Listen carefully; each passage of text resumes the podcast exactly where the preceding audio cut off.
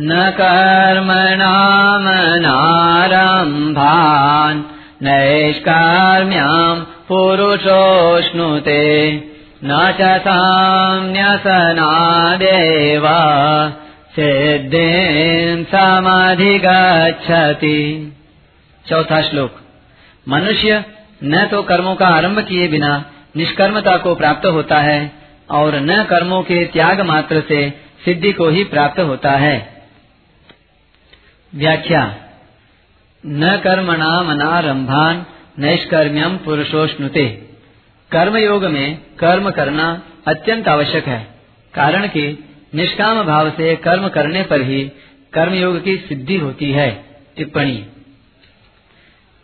जो योग पर आरूढ़ होना चाहता है, अपने में समता लाना चाहता है, उसके लिए कर्मयोग की दृष्टि से निष्काम भाव से कर्म करना आवश्यक है। आरुक्षोर मुनेर योगम, कर्म कारण मुच्यते। अगर वह कर्म करेगा ही नहीं तो उसको यह कैसे पता लगेगा कि मैं सिद्धि असिद्धि में सम रहा या विचलित हो गया? यह सिद्धि मनुष्य को कर्म किए बिना नहीं मिल सकती। मनुष्य के अंतकरण में कर्म करने का जो वेग विद्यमान रहता है, उसे शांत करने के लिए कामना का त्याग करके कर्तव्य कर्म करना आवश्यक है। कामना रखकर कर्म करने पर यह वेग मिटता नहीं, प्रत्युत बढ़ता है। नैष्कर्म्यम अश्नुते। पदों का आशय है कि कर्मयोग का आचरण करने वाला मनुष्य कर्मों को करते हुए ही निष्कर्मता को प्राप्त होता है। जिस स्थिति में मनुष्य के कर्म अकर्म हो जाते हैं, अर्थात बंधन कारक नहीं होते, उस स्थिति को निष्कर्मता कहते हैं। कामना से रहित होकर किए गए कर्मों में फल देने की शक्ति का उसी प्रकार सर्वथा अभाव हो जाता है। जिस प्रकार बीज को भूनने या उबालने पर उसमें पुनः अंकुर देने की शक्ति सर्वथा नष्ट हो जाती है। अतः निष्काम मनुष्य के कर्मों में पुनः जन्म मरण के चक्र में घुमाने की शक्ति नहीं रहती। कामना का त्याग तभी हो सकता है जब सभी कर्म दूसरों की सेवा के लिए किए जाएँ, अपने लिए नहीं। कारण कि कर्म मात्र का संबंध संसार से है और अपना स्वरूप का संबंध परमात्मा से है। अपने साथ कर्म का संबंध है ही नहीं। इसलिए जब तक अपने लिए कर्म करेंगे, तब तक कामना का त्याग नहीं होगा। और जब तक कामना का त्याग नहीं होगा, तब तक निष्कर्मता की प्राप्ति नहीं होगी। न च संन्यासनादेव सिद्धिम समधि गच्छति। इस श्लोक के पूर्वार्ध में भगवान ने कर्मयोग की दृष्टि से कहा कि कर्मों का आरंभ किए बिना कर्मयोगी को निष्कर्मता की प्राप्ति नहीं होती। अब श्लोक के उत्तरार्ध में सांख्य योग की दृष्टि से कहते हैं कि केवल कर्मों का स्वरूप से त्याग कर देने से सांख्य योगी को सिद्धि अर्थात निष्कर्मता की प्राप्ति नहीं होती। सिद्धि की प्राप्ति के लिए उसे कर्तापन का, यानी अहंता का त्याग करना आवश्यक है। अतः सांख्य योगी के लिए कर्मों का स्वरूप से त्याग करना मुख्य नहीं है। प्रत्युत अहंता का त्याग ही मुख्य है। सांख्य योग में कर्म किए भी जा सकते हैं और किसी सीमा तक कर्मों का त्याग भी किया जा सकता है। परंतु कर्मयोग में सिद्धि प्राप्ति के लिए कर्म करना आवश्यक होता है। मार्मिक बात। श्रीमद भगवद गीता मनुष्य को व्यवहार में परमार्थ सिद्धि की कला सिखाती है। उसका आशय कर्तव्य कर्म कराने में है, छुड़ाने में नहीं। इसलिए भगवान कर्मयोग और ज्ञान योग दोनों ही साधनों में कर्म करने की बात कहते हैं।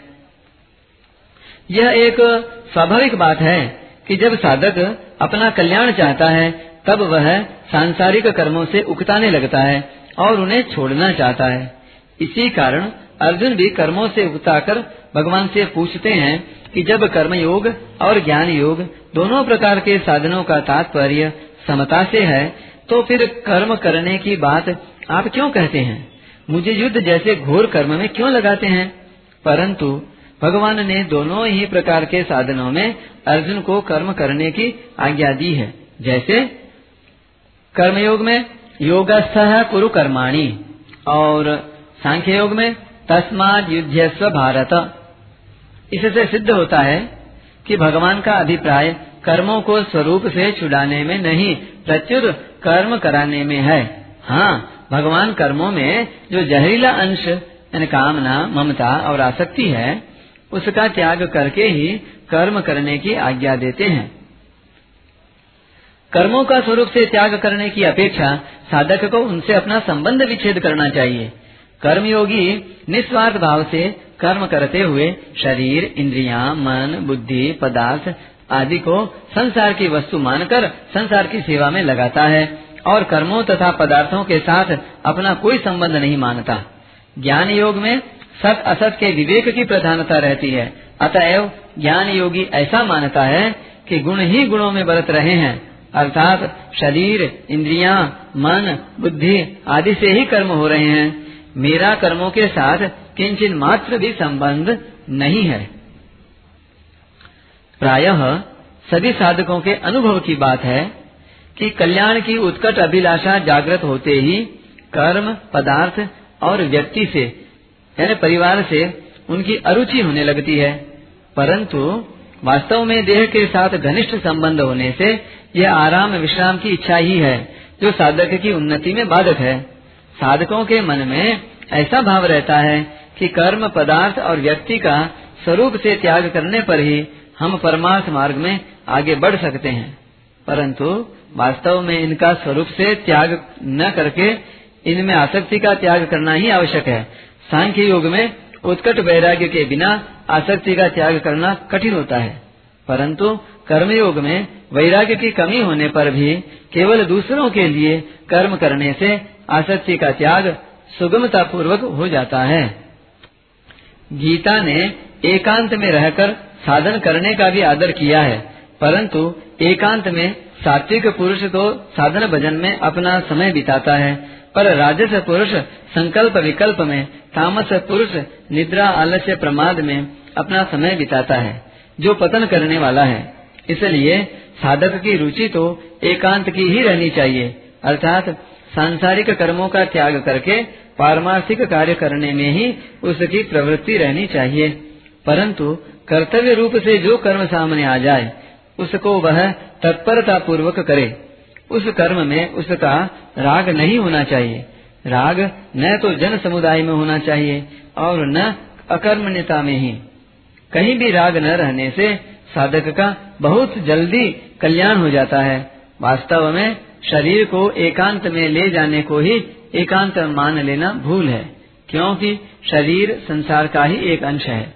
अतः शरीर से संबंध विच्छेद होना, अर्थात उसमें अहंता ममता न रहना ही वास्तविक एकांत है। परिशिष्ट भाव। जो अपना है, अपने में है और अभी है, उस तत्व की प्राप्ति कुछ करने से नहीं होती, क्योंकि उसकी अप्राप्ति कभी होती ही नहीं। हम कुछ करेंगे, तब प्राप्ति होगी। यह भाव देहाभिमान को पुष्ट करने वाला है। प्रत्येक क्रिया का आरंभ और अंत होता है। अतः क्रिया करने से उसकी प्राप्ति होगी, जो विद्यमान नहीं है। परंतु प्रकृति के साथ संबंध होने के कारण प्रत्येक प्राणी में क्रिया का वेग रहता है, जो उसको क्रिया रहित नहीं होने देता। क्रिया का वेग शांत करने के लिए यह आवश्यक है कि जो नहीं करना चाहिए उसको न करें, और जो करना चाहिए उसको निर्मम तथा निष्काम होकर करें, अर्थात अपने लिए कुछ न करें, प्रत्युत केवल दूसरे के हित के लिए ही करें। अपने लिए करने से क्रिया का वेग कभी समाप्त नहीं होगा, क्योंकि अपना स्वरूप नित्य है और कर्म अनित्य हैं।